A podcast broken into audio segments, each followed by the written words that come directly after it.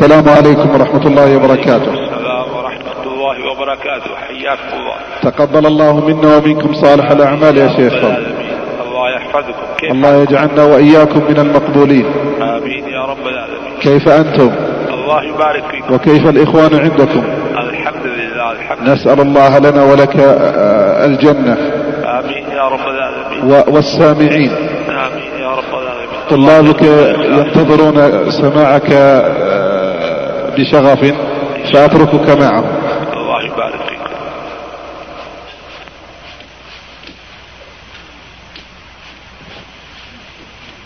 السلام علیکم جی وعلیکم السلام ورحمۃ اللہ وبرکاتہ شروع کریے جی؟ جی ساتھی آگے دیں ٹھیک ہے جی۔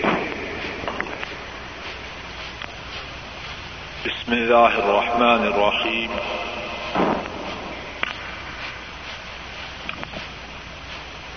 إن الحمد لله نحمده ونستعينه ونستغفره ونعوذ بالله من شرور أنفسنا ومن سيئات أعمالنا من يهده الله فلا مضل له ومن يضلل فلا هادي له وأشهد أن لا إله إلا الله وحده لا شريك له وأشهد أن محمدا عبده ورسوله صلى الله عليه وآله وصحبه وبارك وسلم.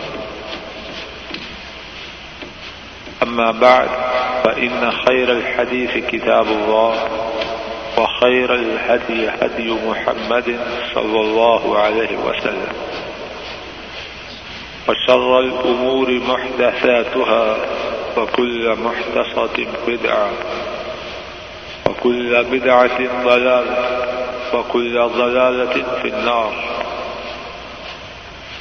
اللهم انفعنا بما علمتنا وعلمنا ما ينفعنا وزدنا علما. سبحانك لا علم لنا إلا ما علمتنا إن إنك أنت العليم الحكيم. رب اشرح لي صدري ويسر لي أمري واحلل عقدة من لساني يفقه قولي. روى الإمامان النسائي والترمذي رحمهم الله تعالى عن الحسن بن علي بن أبي طالب رضي الله تعالى عنهما قال، حفظت من رسول الله صلى الله عليه وسلم دع ما يريبك إلى ما لا يريبك. امام ترمدی اور امام نسائی رحمہ اللہ تعالی، انہوں نے حضرت حسن بن علی بن ابی طالب رضی اللہ تعالی عنہما سے روایت بیان کی ہے کہ انہوں نے بیان کیا، میں نے رسول اللہ صلی اللہ علیہ وسلم سے یہ بات یاد کی۔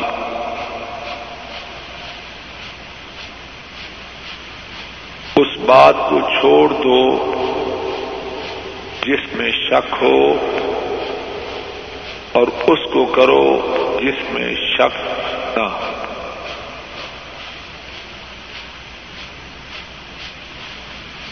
اللہ مالک کی توفیق سے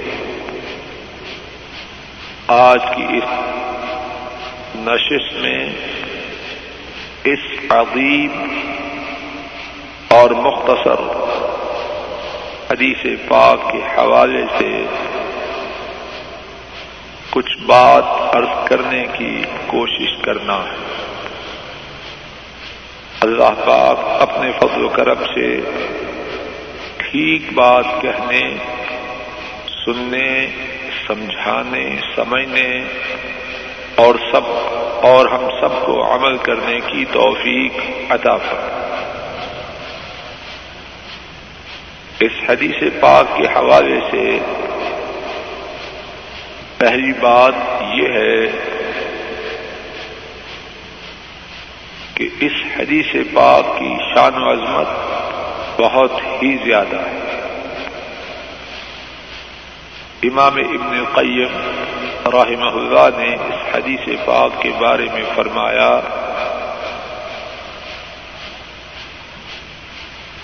کہ یہ حدیث پرہیزگاری اور شبہات سے بچنے کے بارے میں اصل ہے۔ یہ حدیث پرہیزگاری اور شبہات سے بچنے کے بارے میں اصل اور اساس کی حیثیت رکھتی۔ ہے دوسری بات، اس حدیث پاک کے راوی، ہمارے نبی کریم صلی اللہ علیہ وسلم کے پیارے نواسے، حضرت حسن بن علی رضی اللہ تعالی عنہما ہیں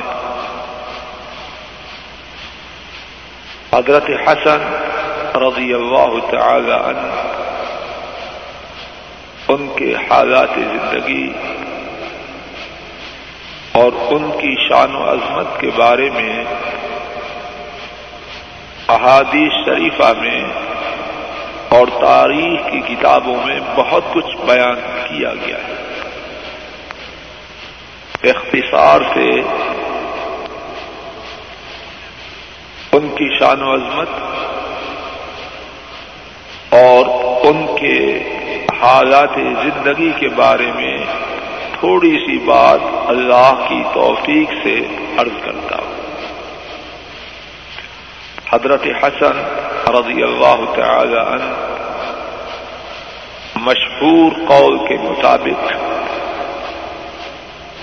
کی پیداش ہجرت کے تیسرے سال رمضان المبارک کے مہینے میں ہوئی۔ اور ان کی وفات مدینہ طیبہ میں مشہور قول کے مطابق پچاس ہجرت کے پچاسویں سال پیداش ہجرت کے تیسرے سال رمضان مبارک کے مہینے میں اور وفات ہجرت کے پچاسویں سال مدینہ طیبہ آپ کی شان و عظمت کے بارے میں ہمارے نبی کریم صلی اللہ علیہ وسلم نے بہت کچھ بیان فرمایا۔ آپ کے فرامین مبارکہ میں سے ایک ارشاد گرامی وہ ہے جس کو امام بخاری رحمہ اللہ نے حضرت عبداللہ بن عمر رضی اللہ تعالی عنہما کے حوالے سے بیان کیا۔ نبی کریم صلی اللہ علیہ وسلم نے فرمایا عمار عماری حانتاج من الدنیا۔ حسن اور حسین رضی اللہ تعالی عنہما دنیا میں میرے دو پھول۔ نبی کریم صلی اللہ علیہ وسلم نے اپنے ان دونوں پیارے نوازوں کو اپنے لیے دنیا میں پھول کرا دیا۔ ایک دوسری حدیث پاک میں، جس کو امام بخاری رحمہ اللہ نے روایت کیا ہے، حضرت برا رضی اللہ تعالی عنہ نے روایت کی رأيت النبي صلى الله عليه وسلم والحسن بن علي رضي الله تعالى عنهما على آتكه يقول اللهم انی احبه فاحبه حضرت برا رضی اللہ تعالی عنہ، انہوں نے بیان کیا کہ میں نے نبی کریم صلی اللہ علیہ وسلم کو دیکھا حسن ابن علی رضی اللہ تعالی عنہ، حسن ابن علی رضی اللہ تعالی عنہما اس وقت آپ کے شانہ مبارک پر تھے، آپ کے مبارک کندھے پر تھے۔ اور آپ صلی اللہ علیہ وسلم نے فرمایا، اے اللہ، یقیناً میں اس سے پیار کرتا ہوں۔ یقیناً میں اس سے محبت کرتا ہوں۔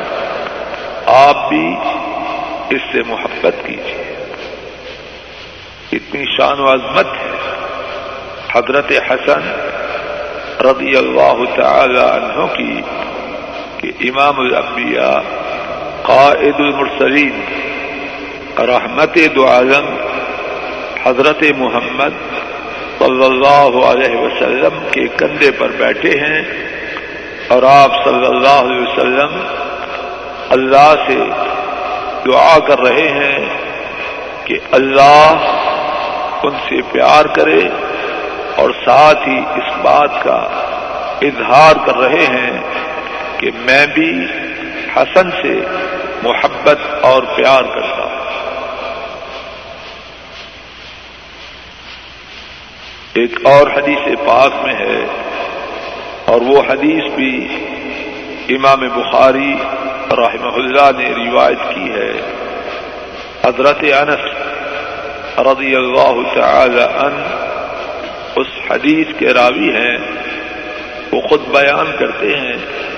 لم يكن احد اشبه بالنبي صلى الله عليه وسلم من الحسن بن علي رضي الله تعالى عنهما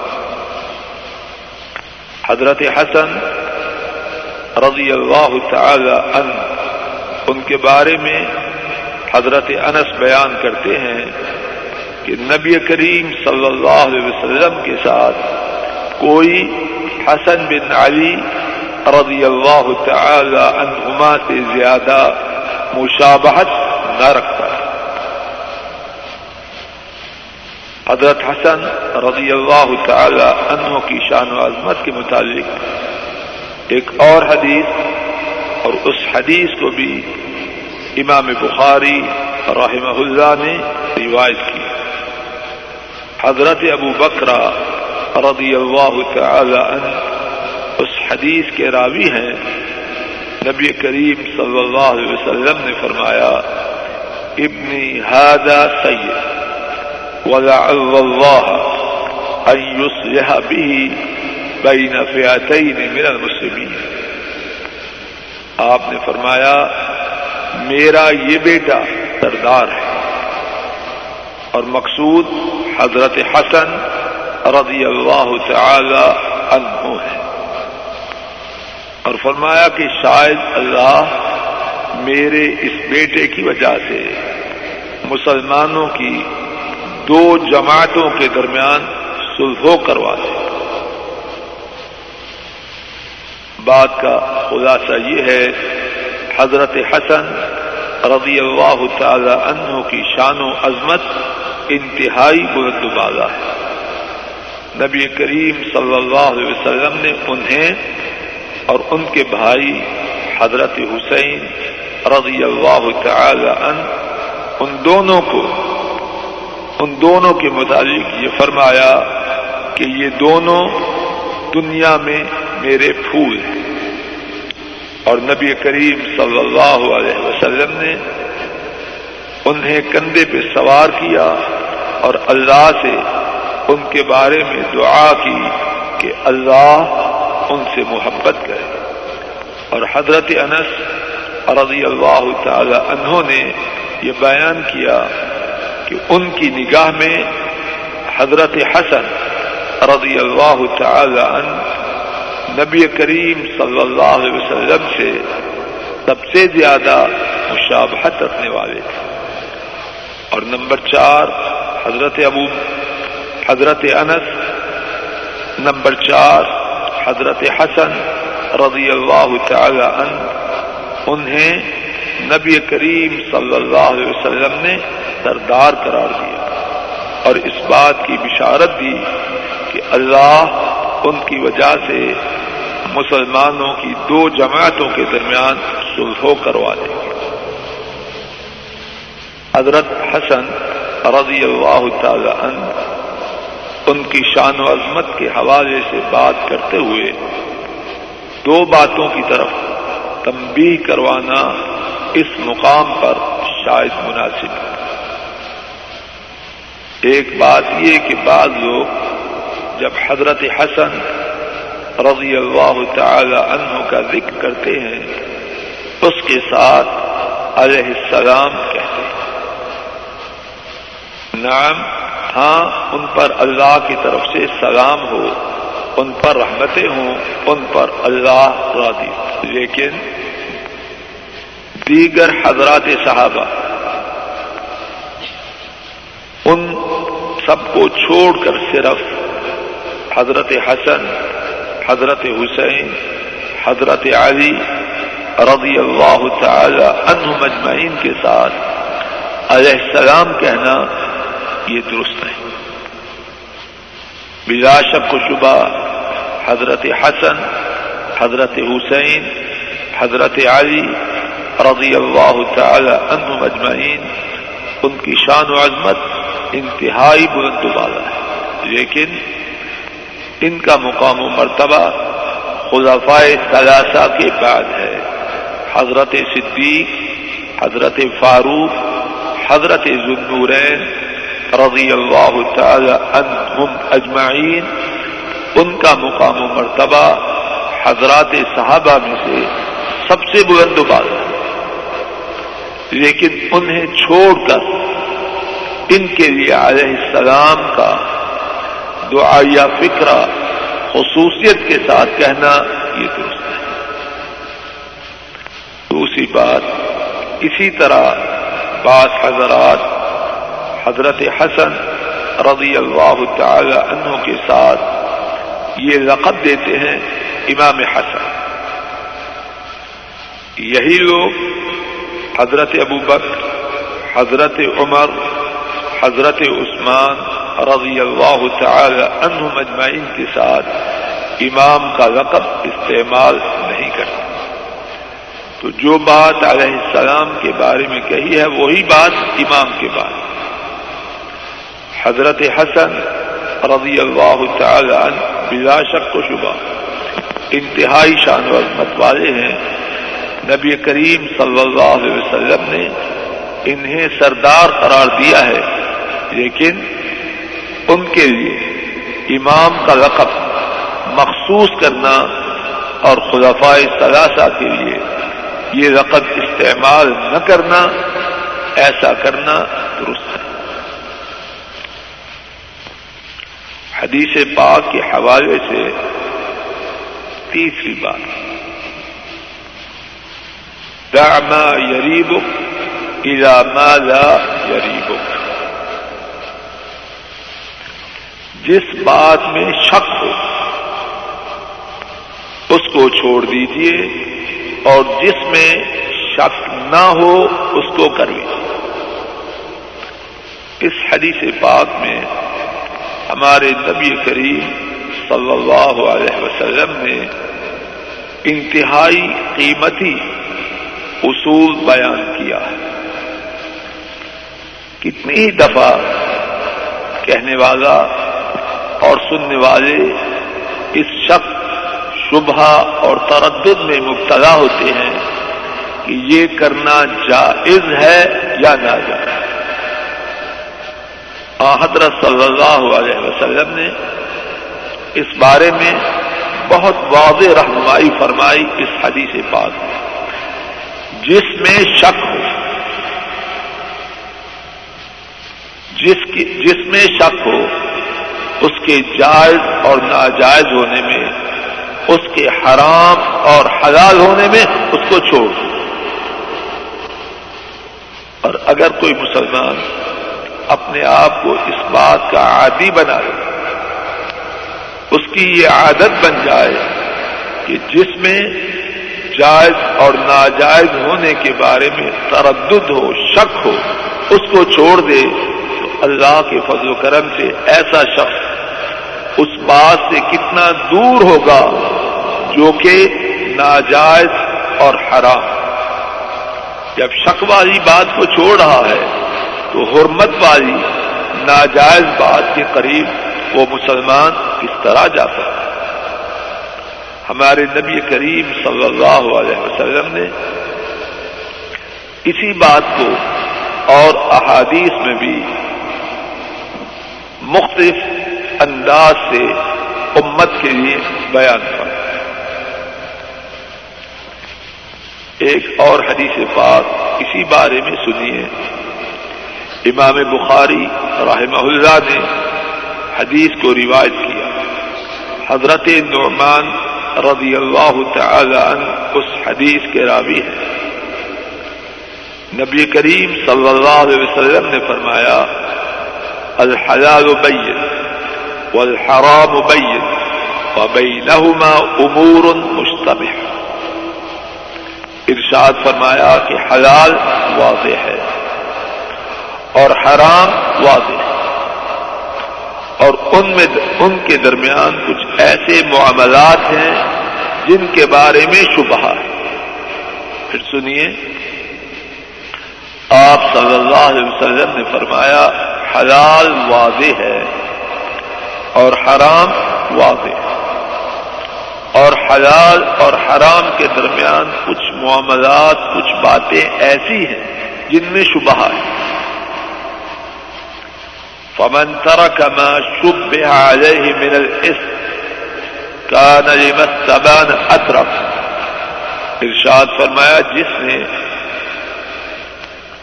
وہ بات جس میں گناہ کا شبو ہے، اس کو چھوڑ دیا۔ تو جس بات میں واضح طور پر گنا ہوگا، اس کو تو وہ بہت زیادہ چھوڑ اگر کوئی شخص ایسی بات کو چھوڑتا ہے جس میں گنا کا شبہ ہے، تو وہ ایسی بات کب کرے گا جس میں گنا کا ہونا اس کے سامنے واضح ہے۔ اور پھر فرمایا وامانی سارا علامہ یشک فی ہے منل اس اوشکا ایوا قیامت ارشاد فرمایا، اگر کوئی ایسا کام کرنے کی جرات کرتا ہے، جس میں گنا کے ہونے کا شک ہے۔ تو وہ قریب ہے کہ ایسا کام بھی کرے گا جس میں واضح طور پر گنا ہے۔ دوبارہ سنیے اور سمجھنے اور یاد کرنے کی کوشش کی اور اپنے گھروں میں بھی یہ بات جا کے سنائیے۔ آپ نے فرمایا کہ جو شخص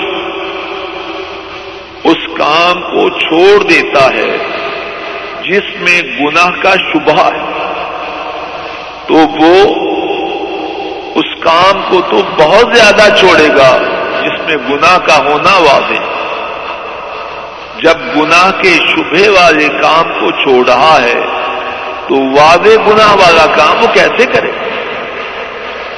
اور فرمایا کہ جس نے وہ کام کرنے کی ضرورت کی، جس میں گناہ کا شبہ ہے تو قریب ہے کہ وہ وہ کام بھی کر جائے گا جس میں گناہ واضح طور پر اور پھر ارشاد فرمایا میں یرتا حول الحما یوش کو کے جو شخص چراگاہ کے گرد اپنے جانوروں کو چراتا ہے۔ مراد یہ ہے ایسی چراگاہ جہاں کے اس کے لیے جانوروں کا چرانا ممنوع ہے۔ اب وہ اس چراگاہ کے گرد اپنے جانور چلا رہا ہے تو فرمایا قریب ہے کہ وہ اس شراگاہ میں واقع ہو جائے۔ جب وہ ممنوع علاقہ کے گرد و پیش میں اپنے جانوروں کو چرا رہا ہے، تو کسی وقت بھی اس کے جانور اس چراگاہ میں جا سکے تو اس حدیث پاک سے جو بات معلوم ہوتی ہے، اس کا خلاصہ یہ ہے کہ شبہ والی باتوں سے بچنے والا، واضح گناہ والی باتوں سے بہت زیادہ بچ جائے اور شبہ کی باتوں کے قریب جانے والا ایسے گناہوں میں واقع ہو جائے گا جن کا گناہ ہونا واقع اسی بارے میں ایک اور حدیث پاک میں حضرت صلی اللہ علیہ وسلم نے ایک اور انداز سے امت کو بات سمجھائی۔ امام ترمدی رحمہ اللہ نے اس حدیث کو رواج کیا۔ حضرت عطیہ السعدی رضی اللہ تعالی عنہ اس حدیث کے راوی ہیں۔ ہمارے نبی کریم صلی اللہ علیہ وسلم نے فرمایا، لا يبلغ العبد ان يكون من المتقين حتى يدع ما لا بأس به حضرا مما به البأس۔ آپ صلی اللہ علیہ وسلم نے فرمایا، کوئی بندہ اس وقت تک متقیوں میں سے، پرہیزگاروں میں سے نہیں ہو سکتا، یہاں تک کہ وہ کچھ ایسی باتوں کو چھوڑ دے جن میں کوئی گنا نہیں۔ اس ڈر کی وجہ سے تم میں سے کوئی بندہ اس وقت تک متقی نہیں ہو سکتا، یہاں تک کہ گناہ کی ڈر کی وجہ سے کچھ ایسی باتوں کو بھی چھوڑ دے جن میں گناہ مراد یہ ہے کہ جہاں شک، شبہ ہو، تردد ہو، ان باتوں سے دور ہو جا اور جب اس کی کیفیت یہ ہوگی تو اللہ کے فضل و کرم سے گناہ والی باتوں سے بچ جائے گا اور متقیوں میں شامل ہو جائے گا۔ تو حدیث پاک کے حوالے سے تیسری بات یہ تھی کہ اس حدیث پاک سے مراد یہ ہے کہ جہاں گناہ کا شک ہو، شبہ ہو، تردد ہو، اس سے دور ہو جاؤ۔ اور اسی سلسلے میں میں نے دو اور احادیث پاک آپ کے سامنے اللہ کی توفیق سے بیان کی اس حدیث پاک کے حوالے سے چوتھی بات۔ حضرات صحابہ، انہوں نے بھی اس بات کی لوگوں کو بہت زیادہ تاکید کی۔ اور اس سلسلے میں حضرت عمر فاروق رضی اللہ تعالی عنہ نے فرمایا داور ربا وربا توجہ فرمائیے، عمر فاروق رضی اللہ تعالی عنہ، انہوں نے فرمایا، سود کو چھوڑ دو اور شک والی بات کو بھی چھوڑ دو۔ سود کو چھوڑ دو اور جس میں سود کا شائبہ ہے، سود کا شبہ ہے، اس کو بھی چھوڑ دو اور کتنے افسوس کی بات ہے کہ ہمارے پاس ساتھی اللہ نے انہیں کشادگی سے نوازا رزق میں وہ ست ہوئی۔ اب اپنی بچت کو مختلف جگہوں میں جمع کروا رہے ہیں اور پروفٹ کے نام سے بونس کے نام سے، مختلف ناموں سے ان پر سو دے رہے نبی کریم صلی اللہ علیہ وسلم صرف حرام ہی سے بچنے کا حکم نہیں دے رہے۔ آپ کے صحابہ صرف سود ہی سے بچنے کا حکم نہیں دے رہے، بلکہ یہاں شبہ ہو، اس کو بھی چھوڑ دیں۔ اور یہ واضح طور پر سود کھا رہے عبداللہ ابن مسعود رضی اللہ تعالی عنہ۔ انہوں نے بھی شبہ والی باتوں سے بچنے کے متعلق لوگوں کو بڑے عمدہ انداز سے سمجھایا۔ توجہ فرمائیے، ابن مسعود رضی اللہ تعالی عنہ فرماتے ہیں، ما تريد الى ما يريبك وحولك اور اربعه الاف لا قریب۔ جو ساتھی ابن مسعود رضی اللہ تعالی عنہ، ان کے اس فرمان کو تحریر کر سکیں، وہ تحریر کر۔ پھر سنیے، ما تريد الى ما يريبك وحولك اربعه الاف لا قریبك فرمایا، جس کام میں شک ہے شبہ ہے، اس سے تو کیا چاہتا ہے؟ مانا یہ ہے کہ اس کو چھوڑ دے۔ اور پھر کیا فرمایا؟ وہ کا اور بات آزاد لا قریب تو شبہ والی بات کے پیچھے پڑا ہے۔ اور تیرے گرد و پیش میں چار ہزار باتیں ایسی ہیں جن میں کوئی شبہ نہیں۔ اگر شبہ والی ایک بات ہے اور تو اس کو چھوڑ دے گا تو کیا دنیا میں شبہ سے خالی باتیں رہیں؟ مثال کے طور پر فرما رہے ہیں کہ تیرے گرد و پیش میں چار ہزار بات ایسی ہے جن میں شبہ لوگوں غور کرو۔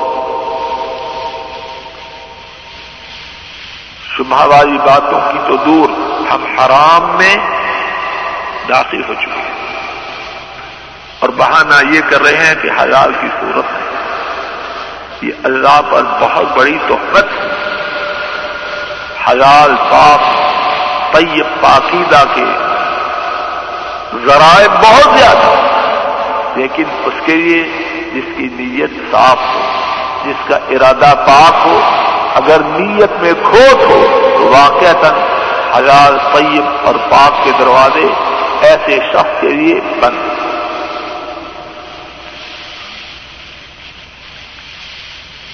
چھٹی بات کتنی بات ہے جی؟ چھٹی بات۔ چھٹی ہے نا؟ بولیے کتنی اس حدیث پاک کے حوالے سے ہیلو۔ جی جی۔ سن رہے ہیں لوگ جی پانچویں بات ہے۔ پانچویں بات۔ اس حدیث پاک کے حوالے سے پانچویں بات۔ ہمارے نبی کریم صلی اللہ علیہ وسلم اور حضرات صحابہ شبہ والی باتوں سے بچنے کا کتنا اہتمام کرتے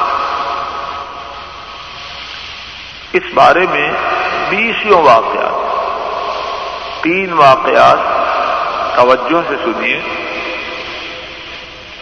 نمبر ایک، امام بخاری رحمہ اللہ نے حدیث کو روایت کی۔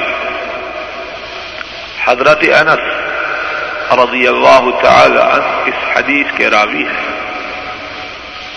انہوں نے بیان کیا، مر النبی صلی اللہ علیہ وسلم بثمرت مسقوطة فقال، لولا ان تكون صدقة لأكلتها ہمارے نبی کریم صلی اللہ علیہ وسلم ایک گری ہوئی کھجور کے پاس سے گزرے۔ ارشاد فرمایا، اگر مجھے یہ ڈر نہ ہوتا کہ یہ کھجور صدقہ کی ہے، تو میں اس کو کھا لیتا۔ غور کیجیے ایک کھجور، معمولی بات۔ نبی کریم صلی اللہ علیہ وسلم آپ کی توازوں کا یہ عالم ہے۔ اللہ کی نعمتوں کی قدردانی کی یہ کیفیت ہے کہ گری ہوئی کھجور کو اٹھا کے صاف کر کے کھا لینا۔ اس میں آپ کی نگاہ میں کوئی بری بات نہیں۔ لیکن اب گری ہوئی کھجور کے پاس سے گزر رہے اٹھا کے کھا نہیں رہے اور نہ اٹھا کے کھانے کا سبب بیان کیا، مجھے ڈر ہے کہ کہیں یہ کھجور صدقہ کی نہ ہو۔ اور صدقہ ہمارے نبی کریم صلی اللہ علیہ وسلم پر اور آپ کی آل پر حرام ہے۔ اللہ اکبر، کیا ہم انہی کی امت میں سے ہیں؟ وہ شبہ والی ایک کھجور اس کے کھانے سے بھی بچے ہیں۔ اور آج آپ کی امت میں سے ہونے کا دعوی بھی ہو اور ذریعہ معاش حرام یا اللہ کے دیوے مال کو ایسی جگہ رکھا جائے جہاں سے سود آئے اور پھر سود کو کھایا جائے۔ کیا اسی کا نام آپ کے امت، اسی کا نام مسلمانی ہے۔ حضرت صلی اللہ علیہ وسلم کے شبہات سے بچنے کے بارے میں دوسرا واقعہ۔ امام احمد رحمہ اللہ نے یہ واقعہ بیان کیا ہے۔ عبداللہ ابن عمر رضی اللہ تعالی عنہما۔ اس واقعہ کو روایت کرتے ہیں۔ بیان کرتے ہیں، تضور النبی صلی اللہ علیہ وسلم ذات علیہ۔ ایک رات نبی کریم صلی اللہ علیہ وسلم بے چین میں مسترد ہے۔ فقیل له ما اسحرک۔ آپ سے کہا گیا، آپ کو کس چیز نے بیدار رکھا؟ قال، انی وجدت تمرتن ساقطتن فاکلتها. ثم ذكرت تمرا كان عندنا من تمر الصدقة فما أدري أمن ذلك كانت التمرة أو من تمر أهلي فذلك أسحرني جب آپ سے سوال کیا گیا کہ آپ کو کس چیز نے بیدار رکھا، آپ سوئے کیوں نہیں؟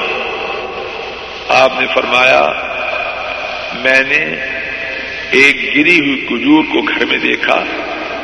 میں نے ایک گری ہوئی کھجور کو گھر میں دیکھا، تو میں نے اس کو اٹھایا اور کھا لیا۔ پھر مجھے یاد آیا کہ ہمارے ہاں صدقہ کی کھجوریں تھیں۔ اب مجھے معلوم نہیں کہ جو کھجور میں نے کھائی وہ صدقہ کی کھجوروں میں سے تھی یا ہمارے گھر کی کھجوروں میں سے۔ اور اسی وجہ سے میں رات کو جاگتا رہا مسترب رہا، بے چین۔ اللہ۔ ایک کھجور، اور وہ بھی پتا نہیں کہ صدقہ کی ہے یا اپنے گھر کی؟ اس شبھوں کی وجہ سے رات استراب میں، قلق میں، بیداری میں بسر ہو جاتی اے مسلمان، تیری مسلمانی کہاں گئی؟ کیا تو نبی کریم صلی اللہ علیہ وسلم کا تابے دار ہے؟ سینکڑوں، ہزاروں، لاکھوں کھائے حرام کے۔ تیرا لباس حرام کا تیرے بنگلے حرام کے۔ اور پھر تیری مسلمانی پکی کی پکی۔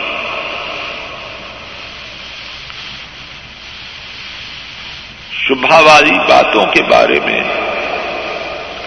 حضرات صحابہ کے بہت زیادہ واقعات میں سے ایک واقعہ اچھی طرح سے۔ امام بخاری رحمہ اللہ نے اس واقعہ کو روایت کیا۔ ام المؤمنین عائشہ رضی اللہ تعالی عنہا انہوں نے اس واقعہ کو بیان کیا۔ فرماتی ہیں كان لأبي بكر رضي الله تعالى عنه غلام يخرج له الخراج۔ وكان أبو بكر رضي الله تعالى عنه يأكل من خراجه فجاء يوما بشيء فأكل منه أبو بكر رضي الله تعالى عنه. عائشہ صدیقہ رضی اللہ تعالی عنہ بیان کرتی ہیں. حضرت ابو بکر رضی اللہ تعالی عنہ کا ایک غلام اور وہ مزدوری کر کے ان کے پاس لاتا اسلام میں غلاموں کا کھانا، پینا، پہننا، اخراجات مالک کے لیے۔ اور جو مزدوری کرے وہ مالک کو لا کے دے۔ تو حضرت ابو بکر رضی اللہ تعالی عنہ، ان کا غلام مزدوری کر کے لاتا۔ حضرت ابو بکر رضی اللہ تعالی عنہ کی خدمت میں پیش کرتا اور وہ اس سے کھاتے ایک دن وہی غلام کچھ لایا حضرت صدیق رضی اللہ تعالی عنہ نے اس سے کھایا فقال له الغلام، اتدری ما هذا؟ غلام نے کہا، آپ کو پتا ہے کہ آپ نے کیا کھایا ہے۔ فقال، ابو بکر رضی اللہ تعالی عنہ حضرت صدیق رضی اللہ تعالی عنہ نے فرمایا، کیا ہے وہ؟ غلام کہنے لگا کن تو تکہن تو انسان کن تو تکہن تو انسان تو جاہلی وما احسن الكهانة الا انی خدعته فعاتانی بذلك فهذا الذي اکلت من غلام نے کہا، میں نے جاہلیت کے زمانے میں ایک شخص کو اٹکل پچو سے کچھ بات بتلائی تھی۔ اور مجھے اس قسم کی باتیں بدلانے کا کچھ علم نہیں۔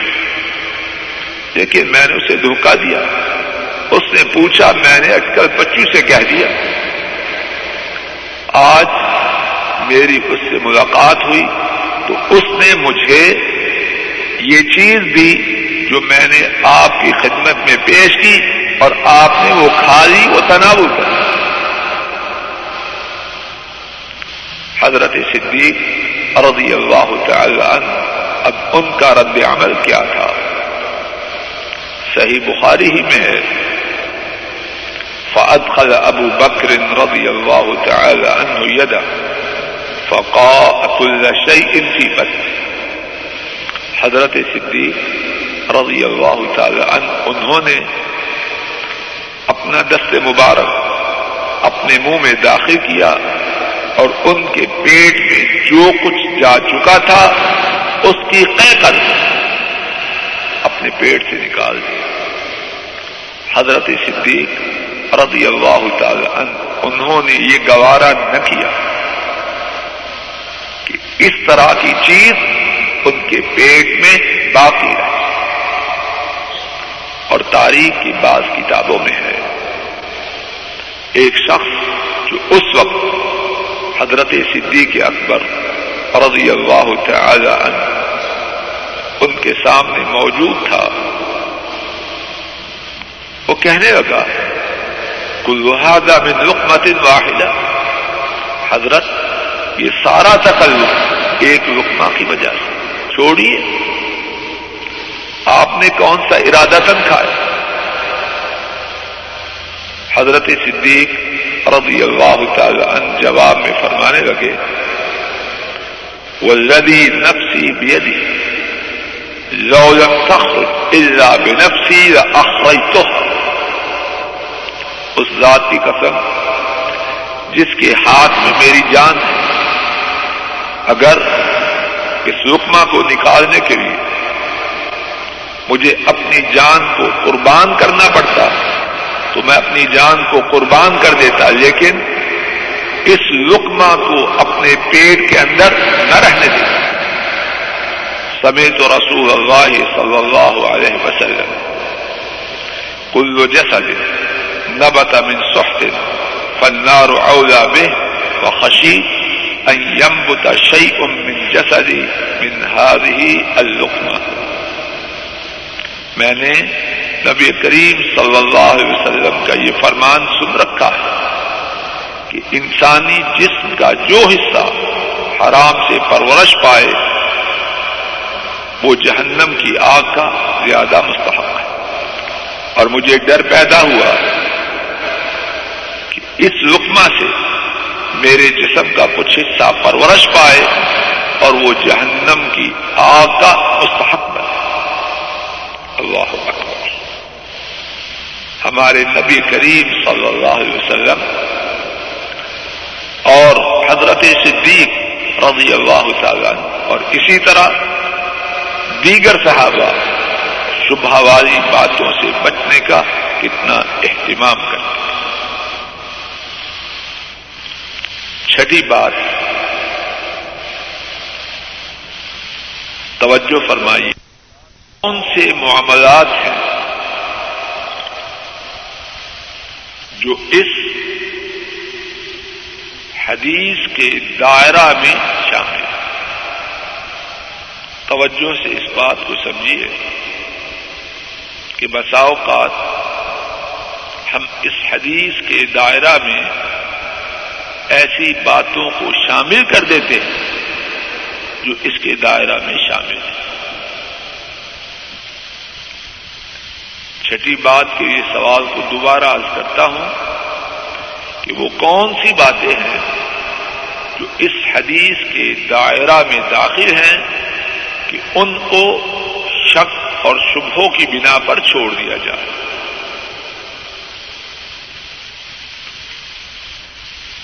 اس سوال کے جواب کے لیے عرض کرتا ہوں کہ معاملات کی تین اقسام ہیں۔ ایک معاملات وہ ہیں کہ واضح طور پر حرام۔ نمبر دو، وہ معاملات کے ان کا حلال ہونا ثابت۔ نمبر تین ان کا حلال اور حرام ہونا ثابت پھر ارد کرتا ہوں، نمبر ایک، وہ معاملات جو واضح طور پر حرام، ناجائز ہیں۔ اب شبہ ہو نہ ہو، وہ حرام کے حرام۔ اور اس کی مثال یہ ہے، اور حدیث پاک کے حوالے سے یہ مثال ملتی ہے، ایک شخص نے شکار کے لیے اپنے شکاری کتے کو بھیجا۔ اور کتے کو بھیجتے وقت اس نے بسم اللہ اب شکار کیا گیا، وہ شکار کرنے والا وہاں پہنچا، تو وہاں ایک اور کتا، اس کے کتے کے ساتھ شکار کے پاس موجود تھا۔ اب معلوم نہیں اس شکار کو اس کے کتے نے کیا، جس پر اس نے بسم اللہ پڑا تھا، یا اس کتے نے اس شکار کا شکار کیا، جس پر بسم اللہ نہ پڑا گیا۔ اب کیا اس جانور کو کھائے یا نہ کھائے؟ نبی کریم صلی اللہ علیہ وسلم سے جب یہ سوال کیا گیا تو آپ نے اللہ تھا انما سمیت على قلبك ولم تسمع على الاخر ایسی صورت میں تو اس شکار کو نہ کھا۔ تجھے تو پتا نہیں کہ دونوں کتوں میں سے کس کتے نے وہ شکار کیا۔ اور تو نے بسم اللہ اپنے کتے کو بھیجتے وقت پڑھا۔ اس کتے پر، اس کتے کو بھیجتے وقت تو بسم اللہ نہ پڑا گیا تو ایسی صورت میں شکار کا کھانا ناجائز ہے۔ اب کسی کو شک ہو نہ ہو، ہر دو صورت میں ایسے شکار کا کھانا حرام اور ناجائز۔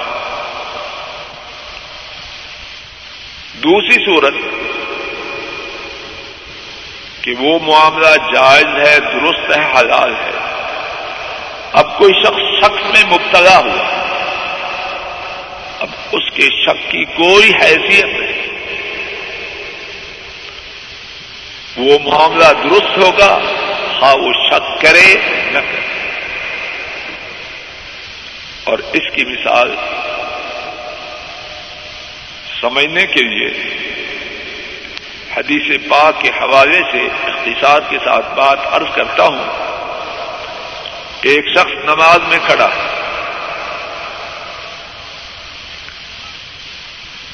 باودو کھڑا۔ ہے اب شک ہوا کہ میرا وضو ٹوٹ چکا ہے۔ نماز توڑے یا نہ توڑے، اپنے وضو کو باقی سمجھے یا ختم سمجھے۔ نبی پاک سسم نے اس بارے میں رہنمائی فرمائی۔ اگر آواز سنیں یا بدبو سونگے، اس صورت میں سمجھے کہ وضو ٹوٹ چکا ہے۔ نماز توڑے، جائے اور وضو کرے اور پھر آ کے نماز۔ لیکن اگر آواز نہ سنے، بدبو نہ سونگے، اپنی نماز کو جاری رکھے، اس کا وضو باقی ہے۔ پھر سنیے، سمجھیے اور یاد کیجیے۔ ایک شخص باوضو نماز میں کھڑا ہے۔ شک ہوا، شبہ ہوا۔ وضو باقی ہے یا ختم ہو چکا لیکن نہ بدبوس ہوں گی نہ آواز آئے کیا اس کا وضو ٹوٹ چکا ہے؟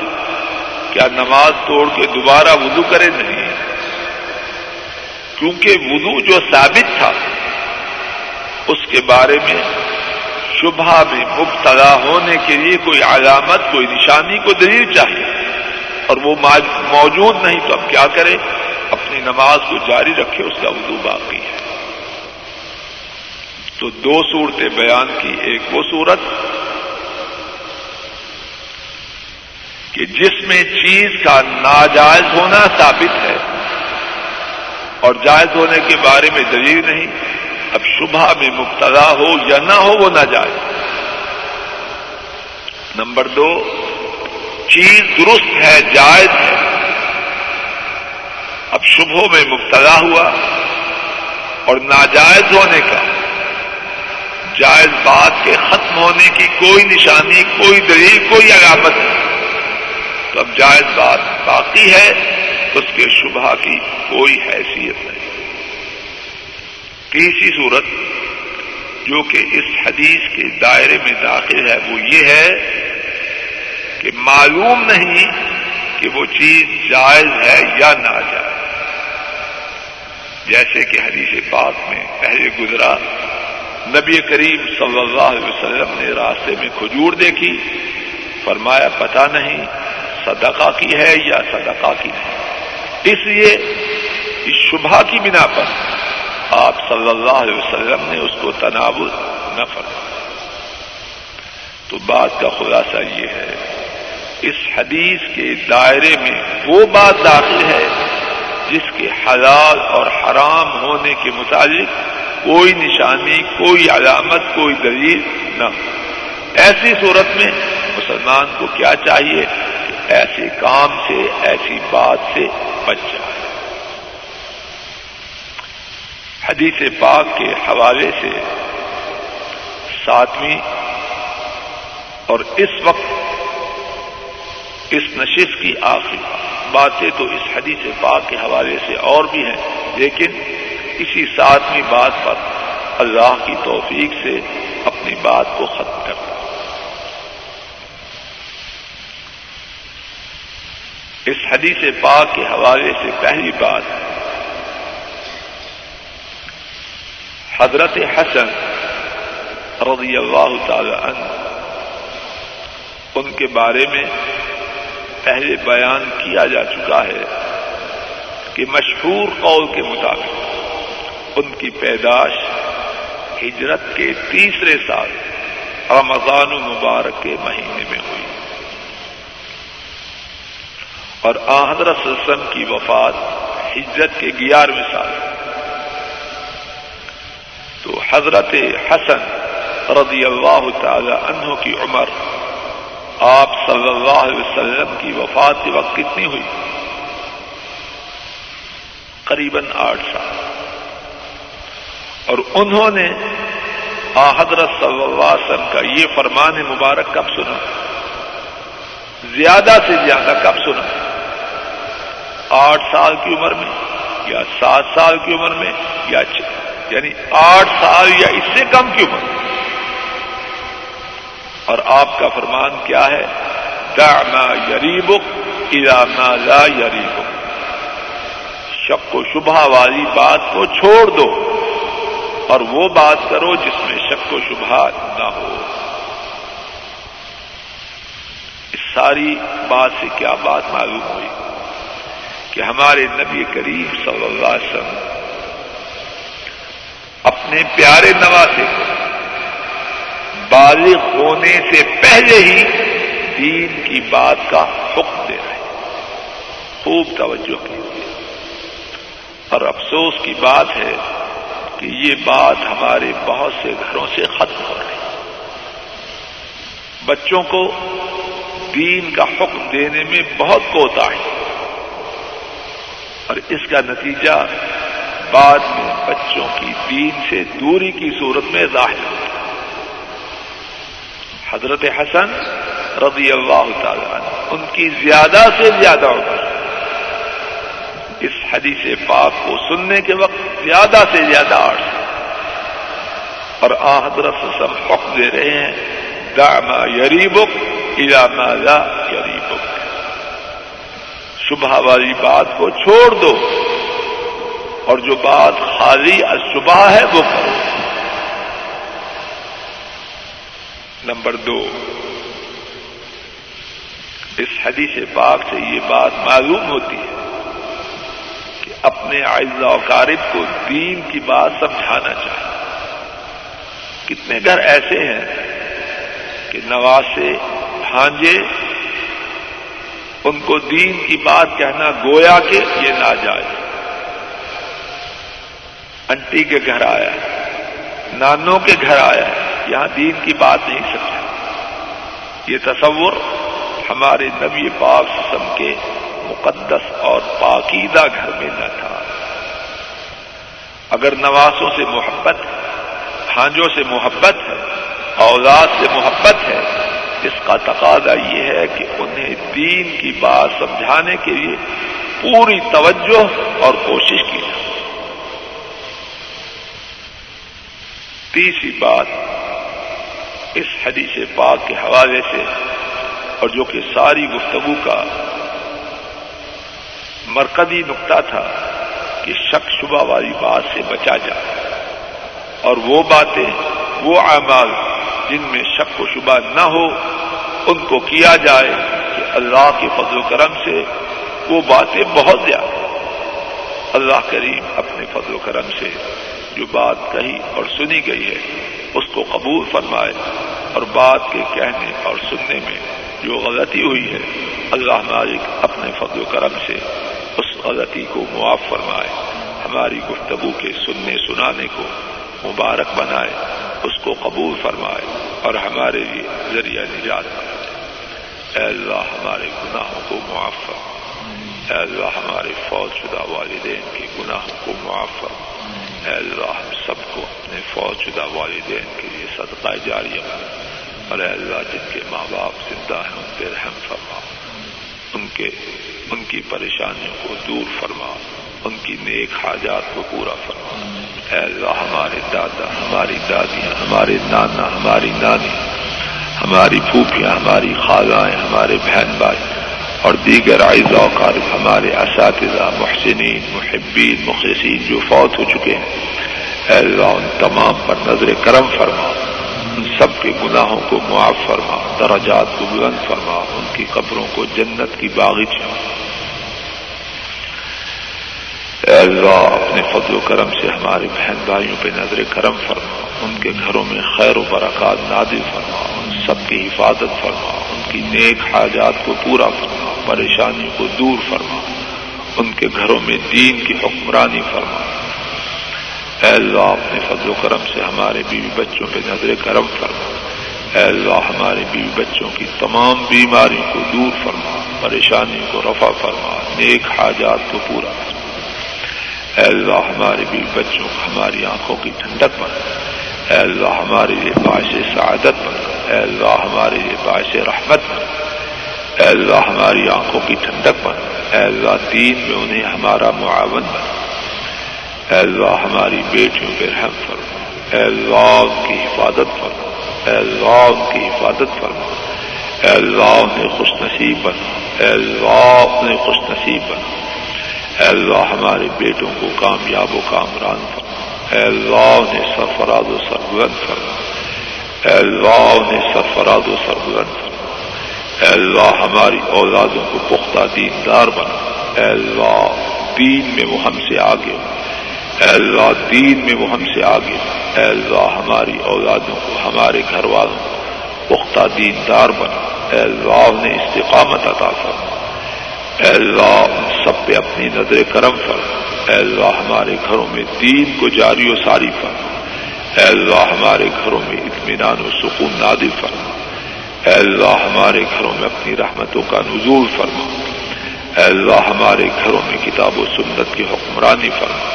اے اللہ، ہمارے گھروں کو شیطانی ساز و سامان سے ہمیشہ ہمیشہ کے لیے پاک و صاف اے اللہ، ہم نالائکوں پہ نظر کرم فرما۔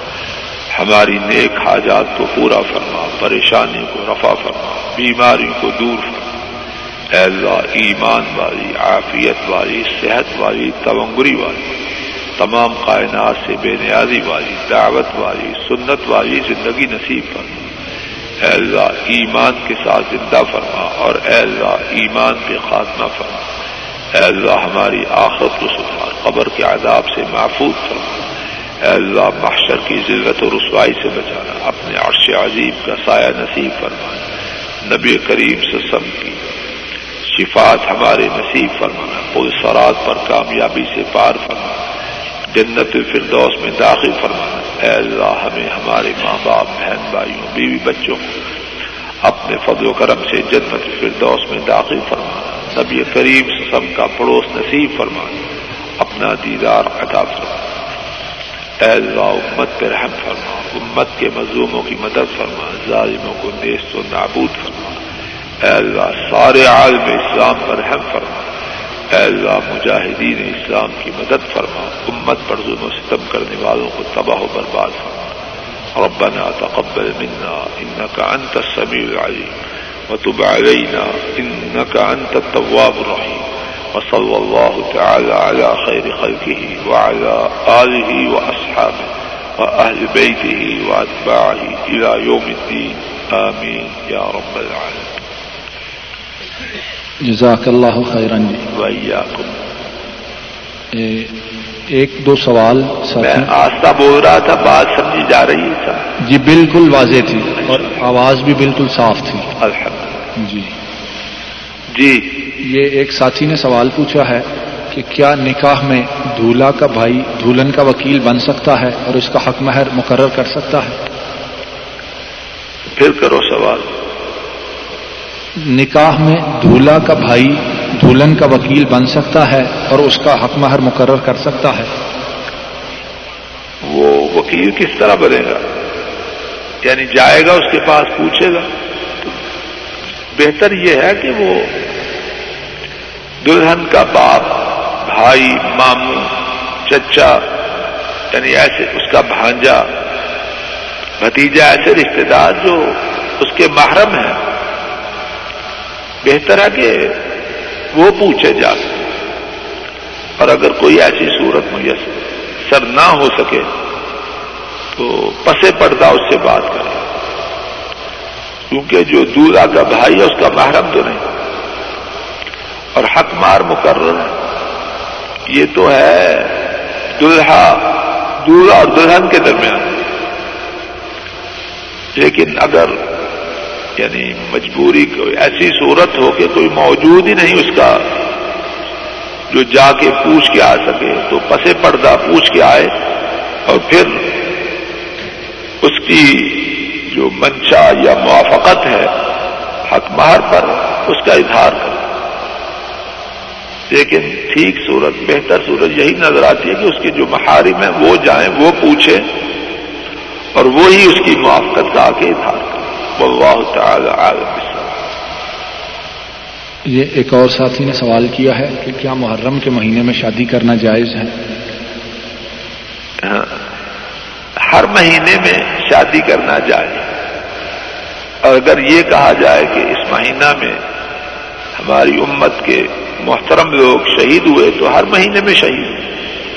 تو اس طرح تو سارا سال ہی چھٹی ہوگی شادی۔ سے قرآن و سنت سے کسی مہینے میں، کسی دن میں شادی کی رکاوٹ میرے علم میں ثابت ہے۔ اور جو بات قرآن و سنت میں ثابت نہیں، اپنی طرف سے اس کو دین میں داخل کرنا درست ہے۔ بس سوالات ختم ہو گئے اللہ تعالیٰ آپ سب پر اور مجھ پر رحم کرے اور ہماری اس نشست کو قبول فرمائے اور جنہوں نے اس نشست کا اہتمام کیا اللہ مالک اپنے فضل و کرم سے انہیں بہترین جگہ عطا السلام علیکم ورحمۃ اللہ وبرکاتہ۔ وعلیکم السلام ورحمۃ اللہ وخواتیم اعمالکم۔ استودع الله الذي لا تضيع وداع في امان الله الكريم وعلیکم السلام ورحمۃ اللہ وبرکاتہ۔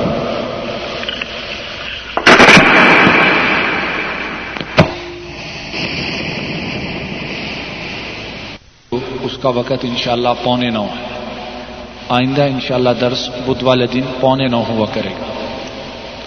وجزاکم اللہ خیرہ